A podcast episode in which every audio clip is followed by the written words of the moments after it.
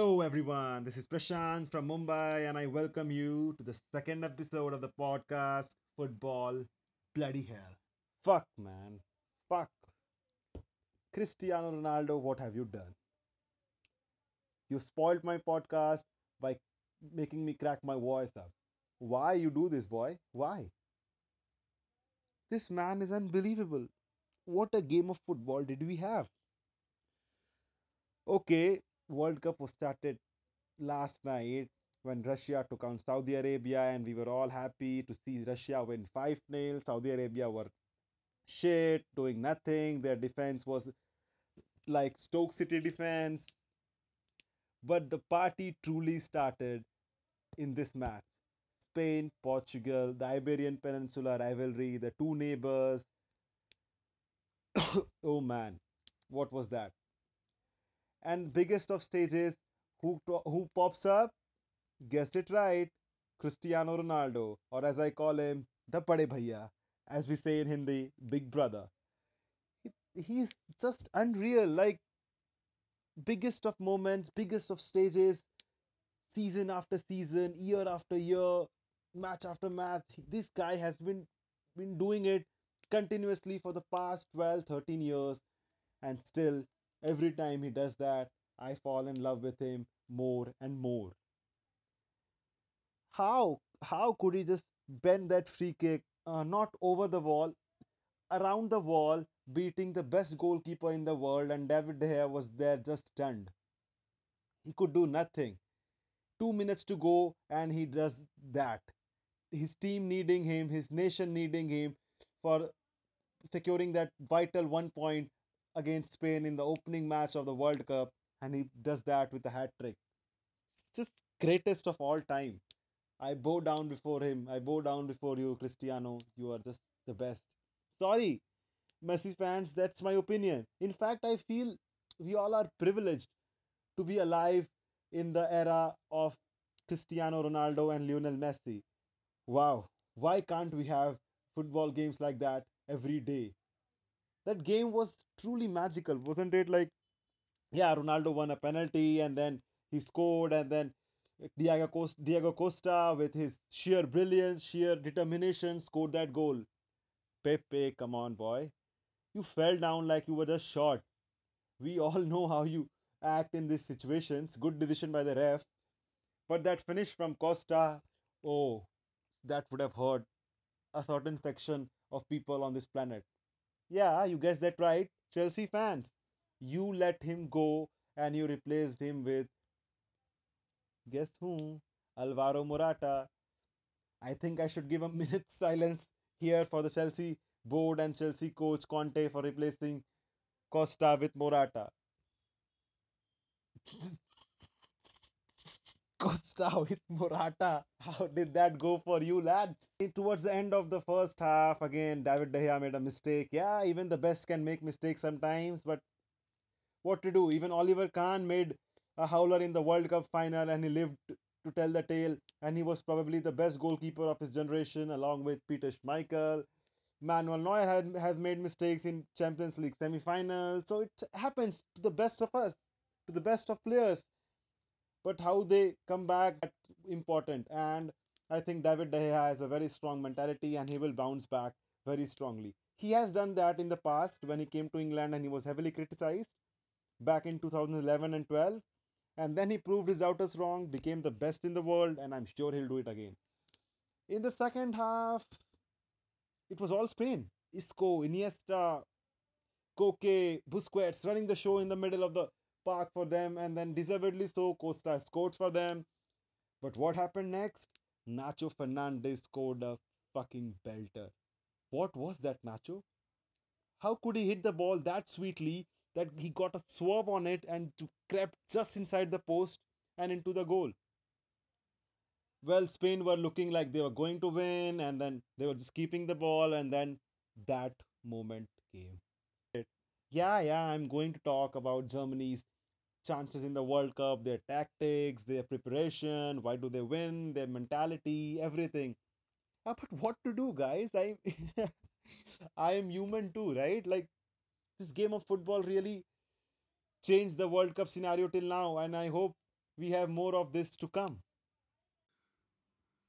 Yeah, so let's begin with Germany.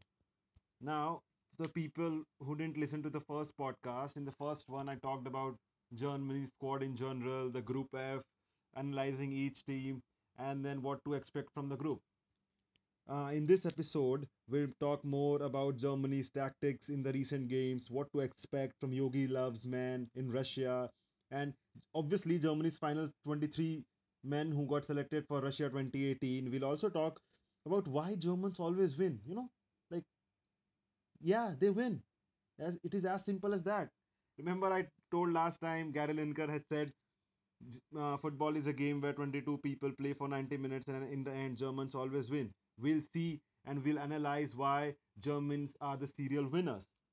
And of course, we'll talk about the fantasy football stuff for the World Cup fantasy and which players in Germany and in Group F in general can be brought into your respective teams.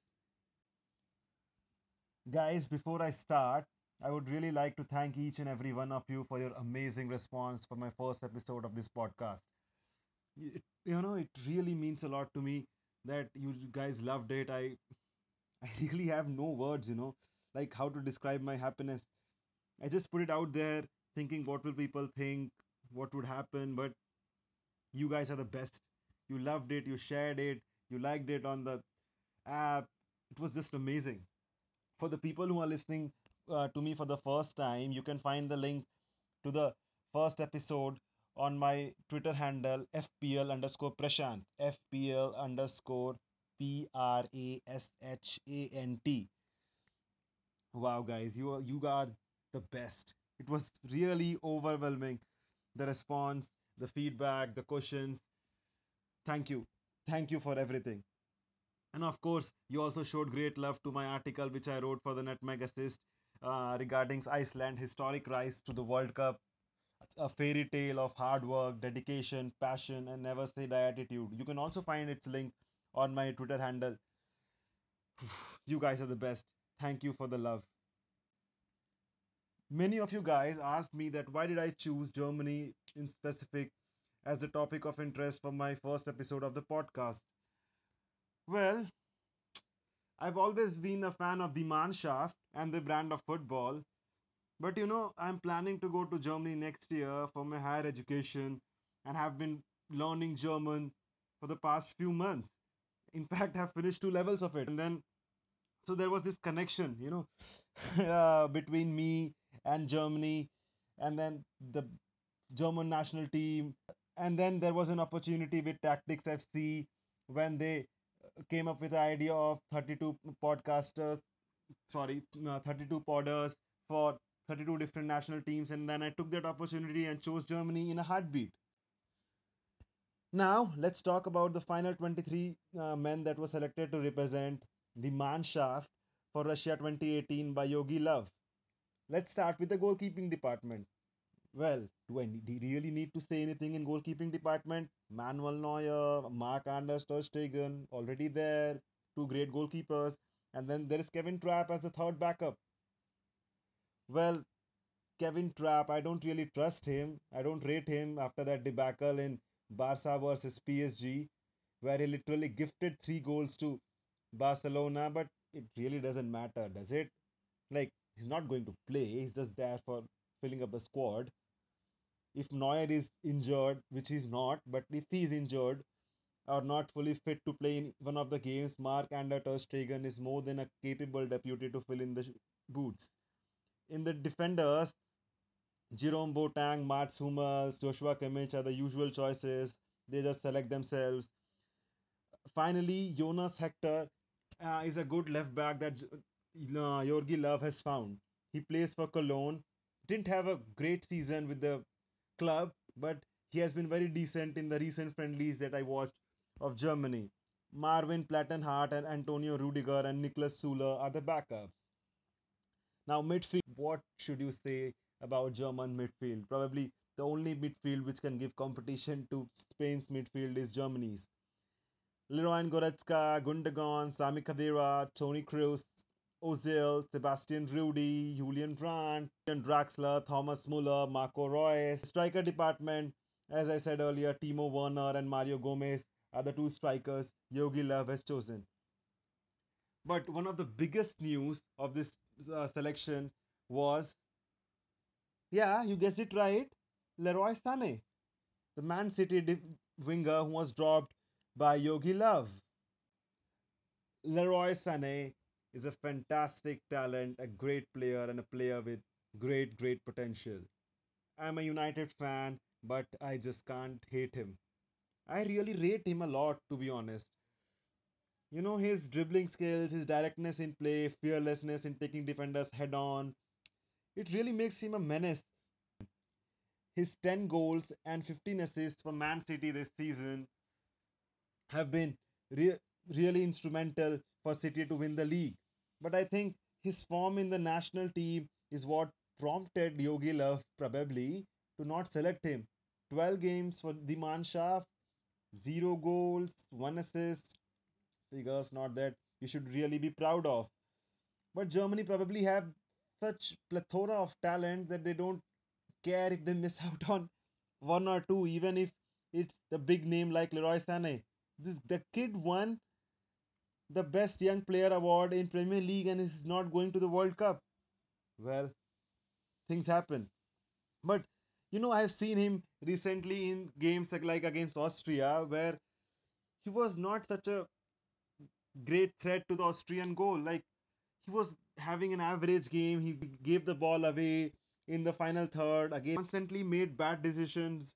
It was probably his bad day. You can't judge a player after just one uh, match, but Jogi Löw has been watching him closely and has been uh, training with him, and he rates Julian Brandt higher than Leroy Sané. Julian Brandt, I have not seen much of him. I won't lie here, but from what I have seen in the game against Saudi Arabia and against Austria, he's a player that Germany. He's a type of player that Germany already have. You know, the type of Julian Draxler, Marco Reus, Mesut Ozil, the playmaker type. You know, the player who plays great around in and around the box. But in my opinion, Jogi should have taken Sane. It would have given a different dimension to German attack. Maybe he would not have started. Obviously, you can't start above the likes of Reus, Ozil, and Muller behind Werner. But yeah, he could have unleashed him at times when the opponent's uh, defenders were really tired, and then on the break, he can really, really hurt you. And moreover, I think Sane's capability to drift out of games at times is the reason why Jogi Löw didn't take him. Also, Jogi Löw uh, wants his uh, inverted wingers to come inside and create an overload, you know, near the penalty bo- penalty area inside the box, and then he wants the fullbacks to overlap the likes of Kimmich and Hector, who are more than capable fullbacks, to get in behind the opponent's fullback and deliver a good cross in or cut, cut a ball near the edge of the box to for the likes of Toni Kroos and Khedira to finish it. Leroy Sané is an out and out left winger. Yes, he can be used on the right, but that's how he was used by Pep Guardiola uh, for Man City, a left winger who hugs the touchline, tries to beat the fullback with pace and puts a good cross in. Yeah, he can be a goal threat, but if he's put on wide left, there is no space for Jonas Hector to overlap. If there is, then the op- opponent fullback and the wingers double up on them, and the left hand channel really gets blocked for Germany. So now with uh, maybe Julian Draxler or Ozil playing on the left, they come inside. It gives room for Jonas Hector to overlap, and then the likes of Kroos or Muller can release the ball, a fine pass to the overlapping fullback, and then they can deliver a good cross in. Another big news was probably Manuel of Manuel Neuer. Yeah, when he played against Austria recently on June 2nd, I think it was. Yeah, June 2nd. Uh, it was his first game in 252 days. Yes, first competitive game in 252 days after breaking his leg in September. And uh, he was just casual. Like, it didn't really matter to him. It, it felt like he had already been there in the Mannschaft team and his injury really didn't matter Now, even in the game against Saudi Arabia, he was really commanding and made some really decent saves. He he will probably start for Germany in all the games in the World Cup. But even if he's unfit or gets injured again, as I said earlier, Anders ter is more than capable of stepping up into his shoes. And Anders ter Stegen came off, uh, came out for second half versus Saudi and even saved a penalty and had few decent saves and looked comfortable with his feet too. Anyways, people, what do you think uh, of Leroy Sané's omission from the World Cup squad? Do you think Julian Brandt and Julian Draxler are good backups for Ozil and Muller and Reus, or do you think Jogi Löw made a huge mistake by may are not taking Sané to Russia 2018? Also, what's your opinion on you know starting Manuel Neuer directly, even though he hasn't played a game of football from uh, September 2017 to May 2018? And uh, Ter Stegen, in my opinion, had a very good season with Barca, and he deserves a shot. But it's Manuel Neuer, and he's going to play. So let me know your opinion, your com- uh, in the comment section or in the reply section of Twitter. Now, in this section, we'll talk about Germany's tactics in recent games and then what do we expect from Jogi Löw's men in Russia. Now, the latest game Germany played was against Saudi Arabia. Uh, that was, I think, last week. Yeah, yeah, the same Saudi Arabia, which we called horrible, uh, disgrace to watch, should not play in the World Cup, whatever, whatever. But yes, they were quite decent that day in Ba- Bayer Arena in Germany. Now, the team started in 4-2-3-1. For the Mannschaft, Neuer, obviously Neuer, starts in goal. Pair of Boateng and Hummel select themselves. Uh, ultra energetic Kimmich at right back, solid Jonas Hector at left back. And then uh, they play with two man midfield of Khedira and Toni Kroos. Uh, if you would have noticed in 2014 World Cup, Germany usually played with three-man midfield of Khedira, Kroos, and Schweinsteiger. But ever since Schweinsteiger's retirement, Löw has transformed from a three-man midfield to a two-man pivot midfield, where Toni Kroos is the brain of the team and Khedira is more of a destroyer, you know, tackler uh, who wins the ball back and then recycles the ball around his team.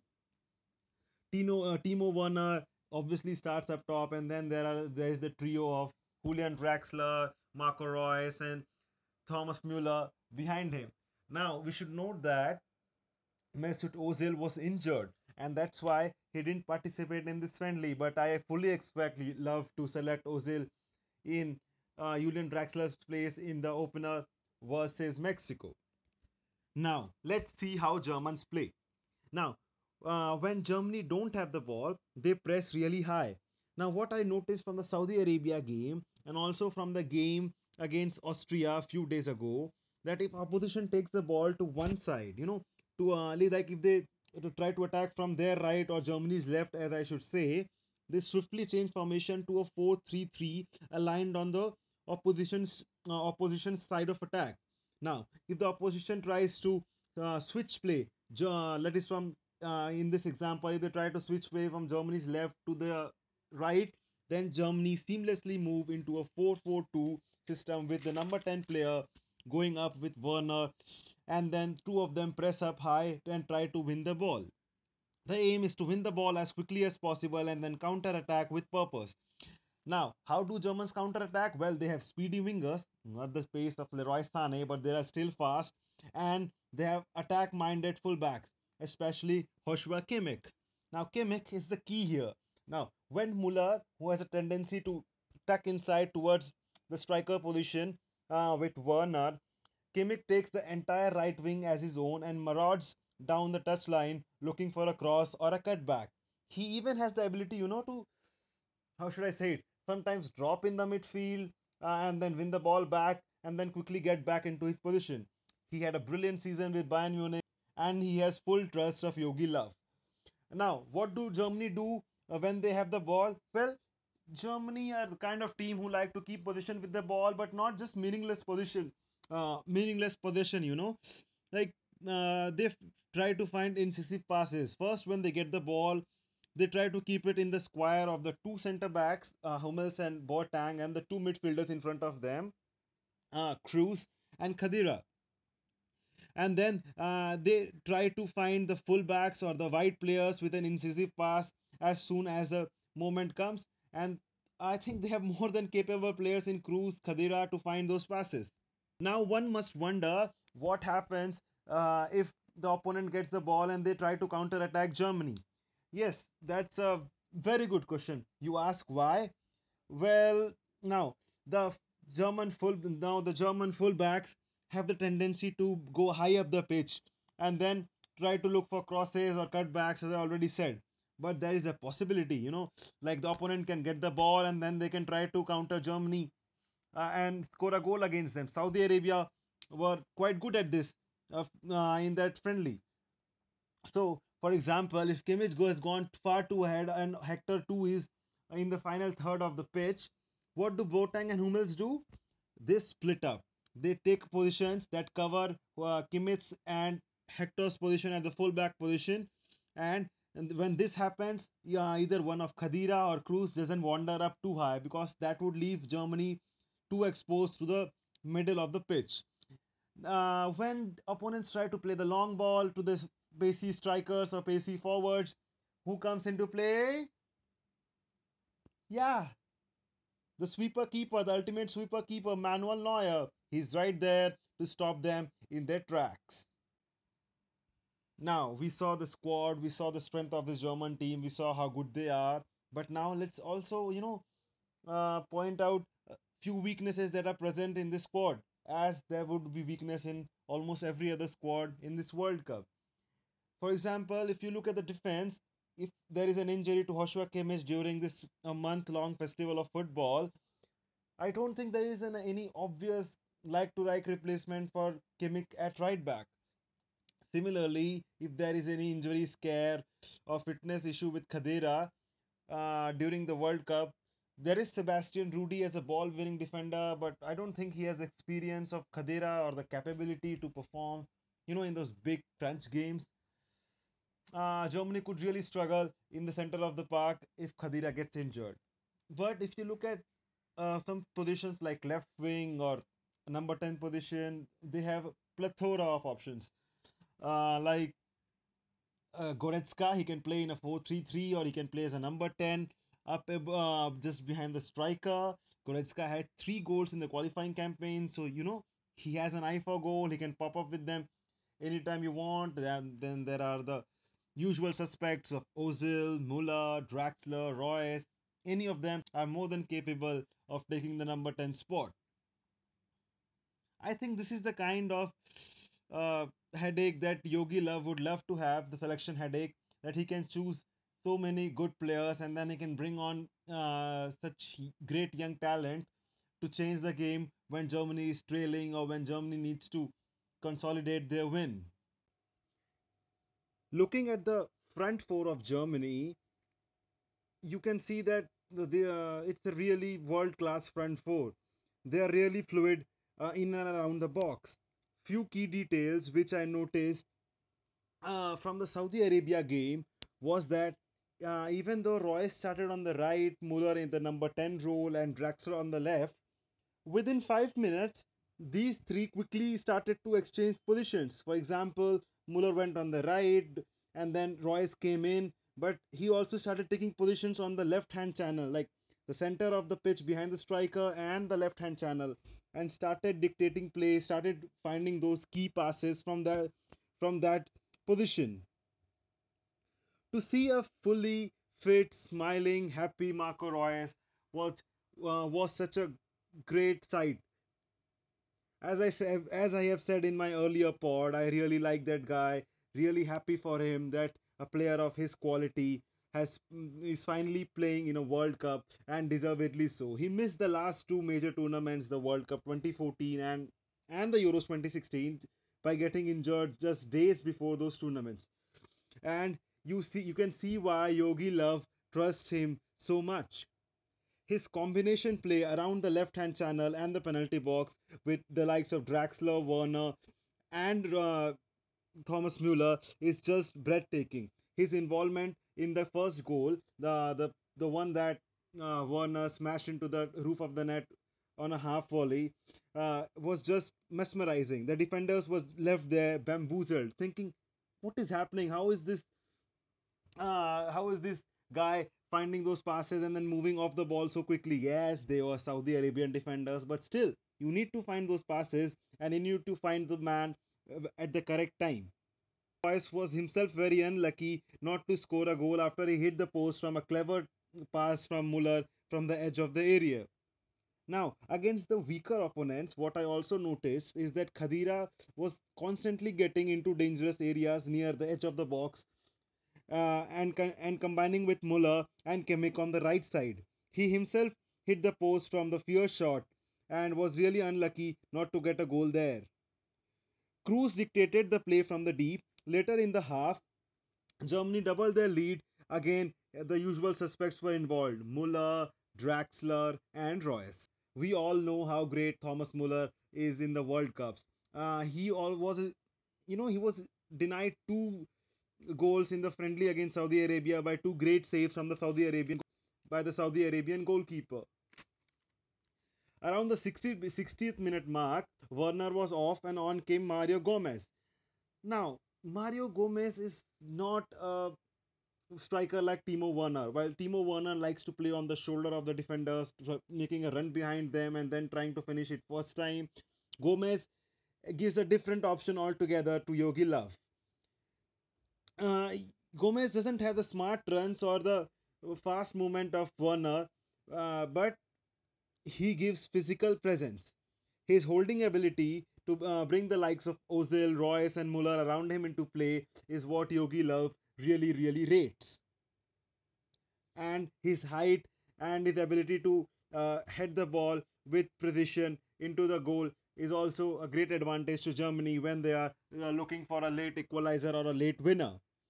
But one weakness that I saw was how easily Saudi Arabia were able to counterattack and that too with purpose. Only if they had a decent striker or a decent finisher, they would have punished Germany. Germany really need to uh, cover up their bases when they push all the players forward, and the likes of Khedira and Kroos need to hang back more and try to win the ball back from the Saudi Arabians. Don't allow them to counter attack. You guys have been listening to me for quite some time now. What do you suggest? Should we take a break? A small one? Yeah, fine by me enjoy some of the great goals scored by the Mannschaft in the past few World Cups. Schweinsteiger rolls it for Frings. He'll smack it in. My goodness me, will he smack it in? Justin Frings has brought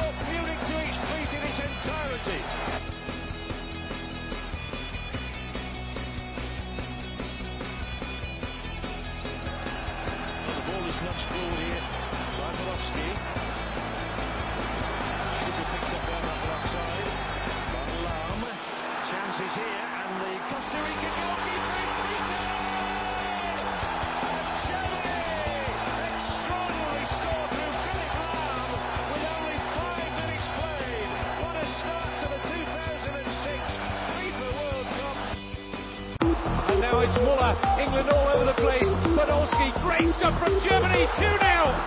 Magnificent football. Lucas Podolski.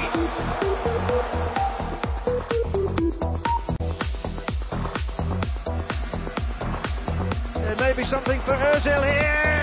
There's a ripper of a goal. That's what there is in Soccer City from this wonderful young talent.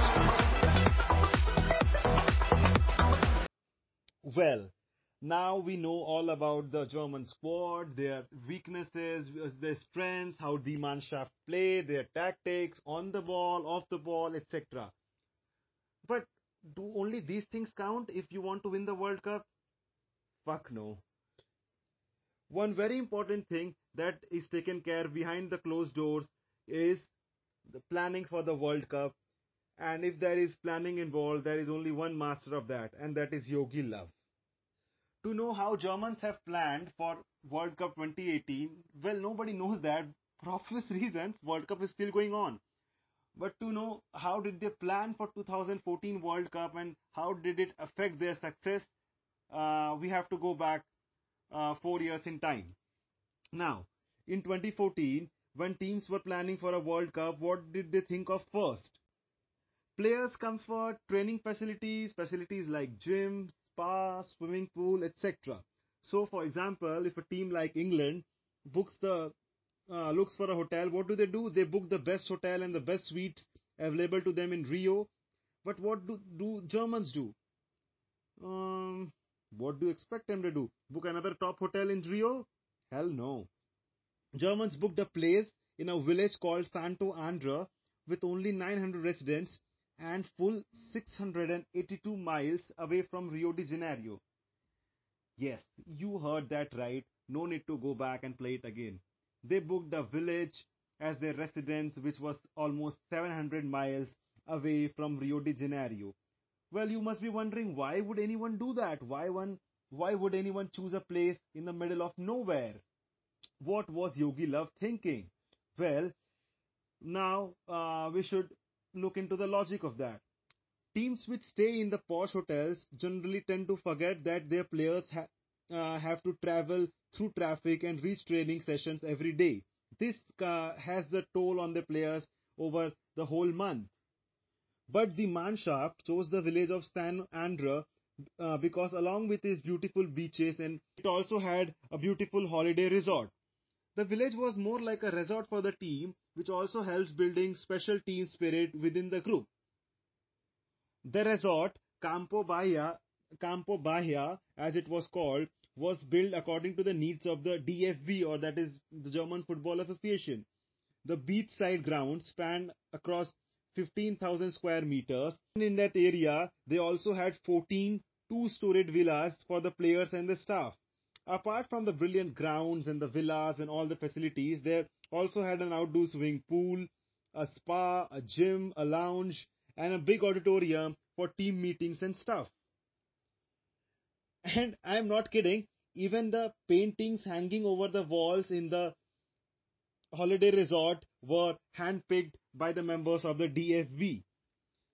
They don't leave even the tiniest aspect out of preparation, do they? The German football even shipped 23 tons of luggage and equipment all the way from Germany to Brazil. Yes, 23 tons of stuff from Germany to Brazil. What did this include, you might ask? Well, apart from obvious training, stu- uh, training stuff and the kits and everything, it also included mountain bikes, pool table, table tennis tables, and even fucking dartboards. Yes, dartboards they brought from Germany to Brazil. I am not kidding. That's how uh, they prepare. Every minute detail taken care of.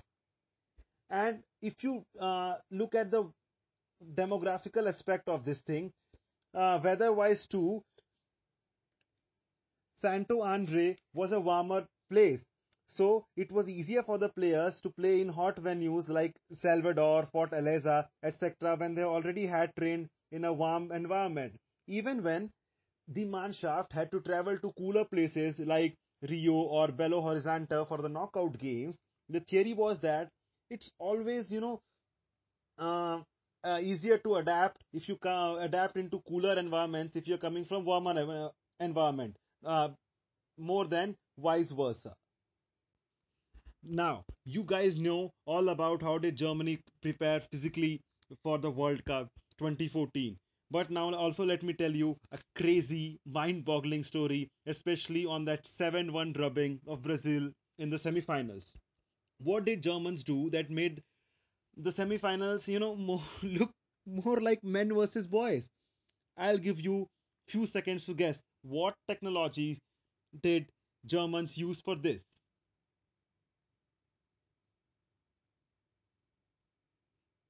Okay, now you had enough time. I'm sure none of none of you came out with the right answer. The right answer is big data. Yes, big fucking data. Those who don't know what big data is, it is basically large stacks of data that is microanalyzed later and that is produced in a meaningful way for the client's project. So, under Jürgen Buschmann, a professor at the Sport University of Cologne, uh, top 50 students of the university were selected in 2012. Yes, in 2012, two years, whole two years before the World Cup was scheduled to start, and they would uh, pour over countless hours of footage of Brazilian players, noting their running patterns, their reaction to fouls, their tactics, everything. Yes, what I said in the last one minute is true. College students working for the Mannschaft. There was a name given to this uh, to this whole project called as Team Cologne. Team Cologne started finding never before noticed patterns, and these findings became key part of German assistant coach Hansi Flick. You see, saw this like data being processed by college university students going to their professor who has links to the Mannschaft, and then it goes directly to the assistant coach of the Mannschaft. Wow, how how do they prepare? Like they have they started preparing for this 2014 World Cup years before it even was scheduled. And the way they micro analyze things, it was just beyond belief. Everything that you can imagine was taken care of. Everything that you can imagine was noted down for the opponents and was feeded to the team and the staff. Of this podcast, World Cup Fantasy Options. Now, many of you asked me, like, why didn't I play the World Cup fantasy myself? And as I have said earlier in my tweets, I really want to enjoy football this summer, not be carried away by the fantasy football stuff. I want to enjoy those last minute winners, not slump to the ground in despair with a double clean sheet wipeout. yes, yes, that's what happened to many of us last uh, Premier League season, right? Personally, for me, it was so many occasions right in the 90th minute, 94th minute, 96th minute, clean sheet wipeout gone. I'm sad. I am I'm almost in tears just because some clean sheet was gone and I missed 4 points or 6 points or bonus point or whatever. Don't want that to happen with the World Cup. Also, with all due respect, I don't want to watch games like Everton versus Watford, which were a pain to the eyes.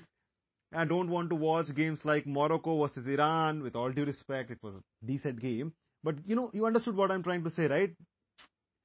Just watching those games because just you have a few 4.5 or 5 million fillers in those. Nah, I'm going to give it a pass this summer. Now, looking at options, if we look at Germany, what I would suggest uh, is if you want to go for a striker, well, you obviously have to go for Timo Werner as 9.5. Uh, in midfield, there is Kroos and Khedira who are there for cheaper value. There's also Reus and Ozil, but I don't think you should take either of them because they don't possess a goal threat. At least the uh, Kroos and Khedira pair. If you you can go for Reus or Ozil, but again, there might be a rotation risk. They might come off early, whatever.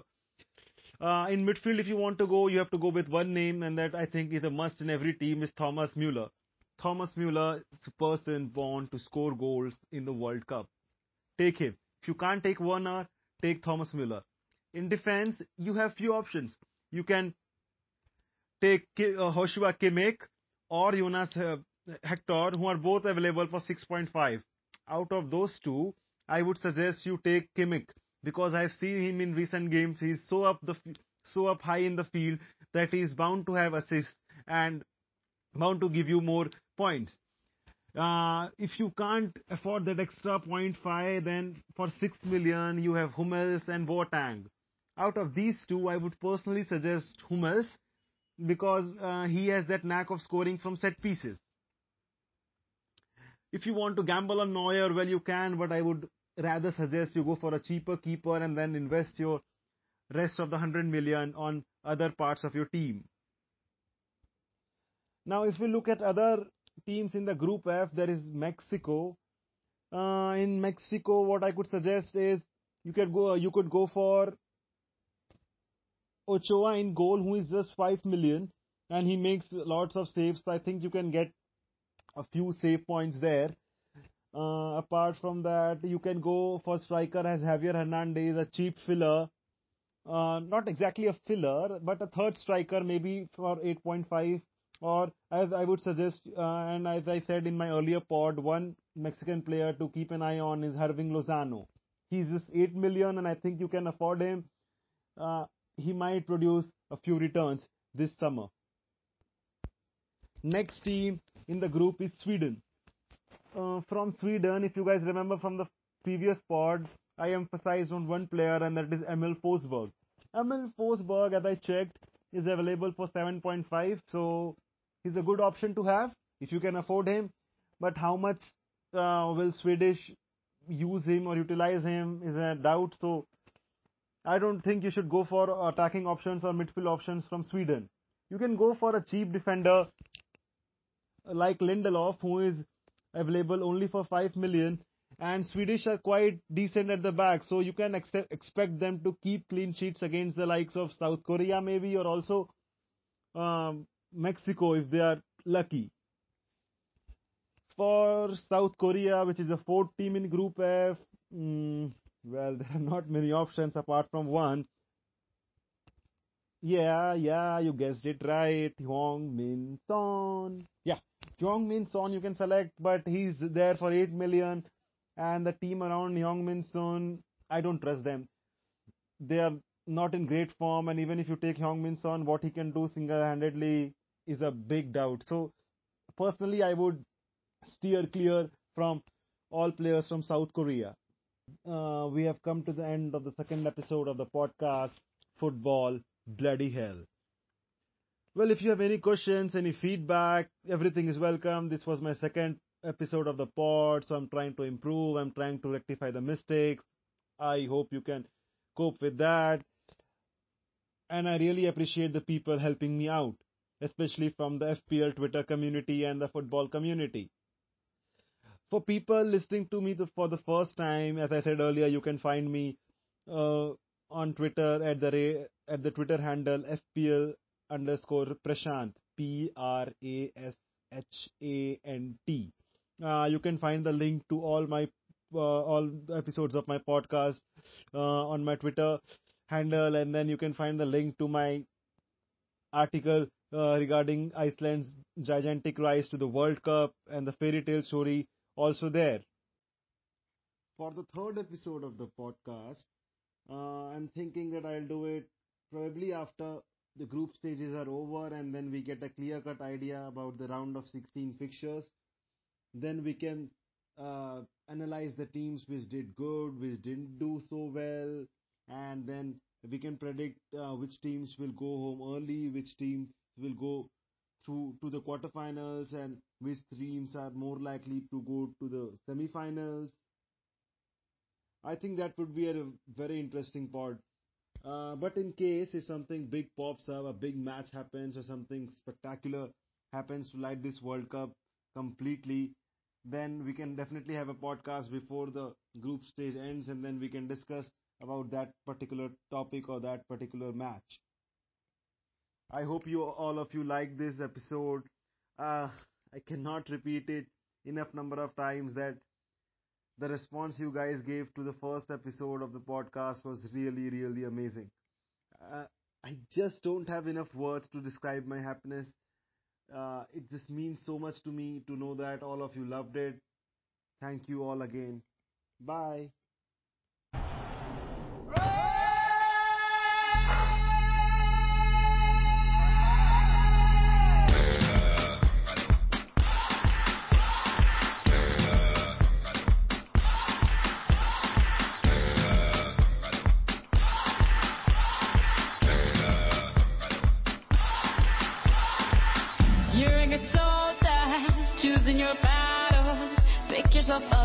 Yourself off and back in the saddle. You're on the front line, everyone's watching. You know it's serious, we're getting closer, this isn't over. The pressure's on, you feel it, but you got it all, believe it. When you up, oh, oh, if you up, eh, eh, cause this is Africa.